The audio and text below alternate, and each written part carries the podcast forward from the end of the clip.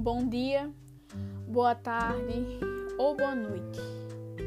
Meu nome é Tayane Lima de Sacosta e os mitos os quais escolhi para analisar foram mito Yorubá, Oxalá e a criação do mundo, do homem e da morte. E o mito judaico-cristão, a criação. É, as principais diferenças entre os mitos são: no mito africano tinha dois deuses que tiveram dois filhos e o mais velho ficou encarregado de criar o mundo. Porém, este se embebedou. Então, seu irmão mais novo falou com o pai e pegou o saco de criação, que tinha partículas divinas de várias formas, e com a ajuda da galinha espalhou é, a terra na superfície da água. E o camaleão fez com que ele caminhasse na superfície, mostrando a firmeza do lugar. É, além disso, na mitologia africana, todos os seres humanos foram criados do barro. E o sopro do Deus Supremo deu a vida a eles.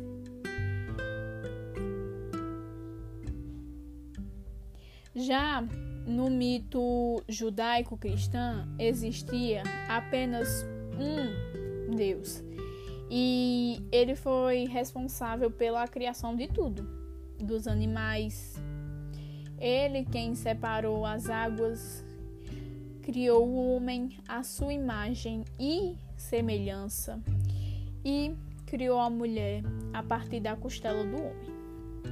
E os outros seres humanos iriam ser descendentes deles dois. É, as principais semelhanças que eu pude extrair dessa leitura, dentre os dois textos, são que nos dois mitos existiam pelo menos um Deus Supremo. É, a terra foi criada, firmada e separou as águas. Outra semelhança é que nos dois, pelo menos um ser humano foi criado do barro e o sopro divino lhe deu a vida. Além disso, em ambos teve alguém que não cumpriu com o que foi combinado com Deus e por isso foi castigado. E por fim, nos dois mitos, os humanos quiseram sentir o poder de Deus, ser igual a, a, a Ele, e por isso também tiveram suas consequências. O, o trecho que mais me chamou a atenção no mito judaico foi quando Deus ele fez a mulher a partir da costela do homem pois tentar imaginar como esse processo aconteceria envolvendo alguns conceitos biológicos me deixa bastante curiosa. E no mito africano, quando soltaram a galinha de cinco dedos e ela voou sobre montículo e espalhou a terra na superfície da água, isso foi algo que me chamou bastante atenção pois também fiquei imaginando, tentando visualizar o tamanho da galinha e ela ciscando na terra, separando a água.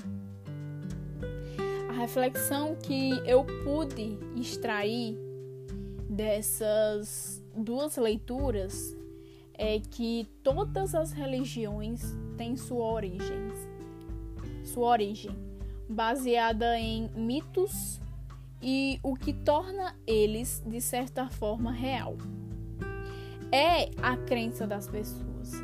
Portanto, não deve existir um certo ou errado. Uma história mais real ou fantasiosa.